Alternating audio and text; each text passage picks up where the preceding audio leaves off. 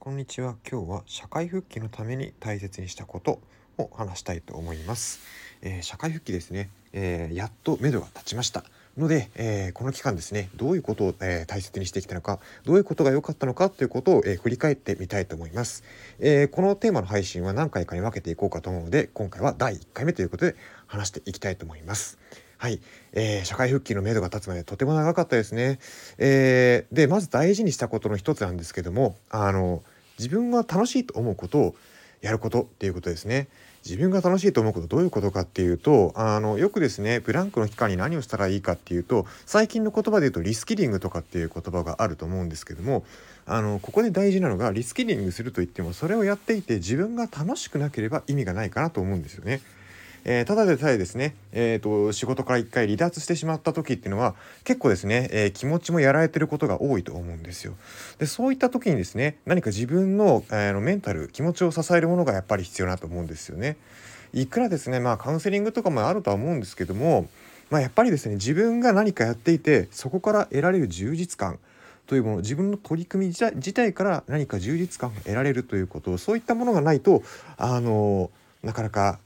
社会復帰までの道のりって厳しいのかなと思うんですよね。逆にですねその今えっと自分がやっていて楽しいと思うことっていうのをあの取り組み続けられればいつしかそれがですね一つのスキルになっていくのじゃないかなと思うんですよね。まあ鶏卵問題ってあるのあると思うんですけども、まあ、好きでやってることがえっ、となんでしょうね。それが突出していっていつしか人に負けないスキルになるのか、まあ、それともまあスキルにしようと思ってやっていたことが楽しくなっていくのかっていうまあどっちかどっちどっちが先かっていうのもあると思うんですけども私はやっぱり楽しくてや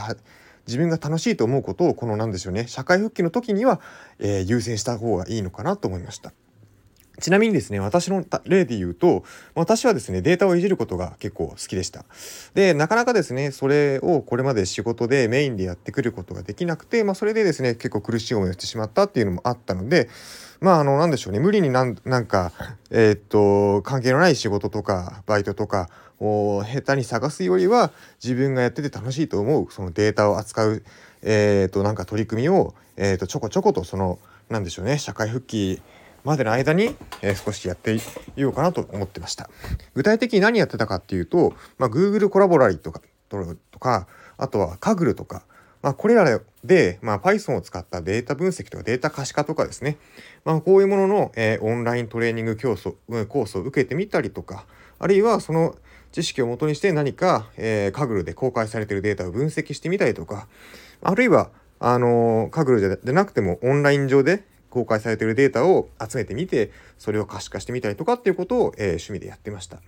まあ、そういった風にですね好きなことができて何か一日生きようって思えるものができるとやっぱり一日の生活リズム整ってくるんですよね。でそうやって整ってくると次第にあの仕事も前向きな気持ちで探せるようになってそして社会復帰への道筋が立ったのかなと思いました。はい、えー今回はですね、えーと社会復帰のために大切にしたことということを第1回目話してみました。では失礼します。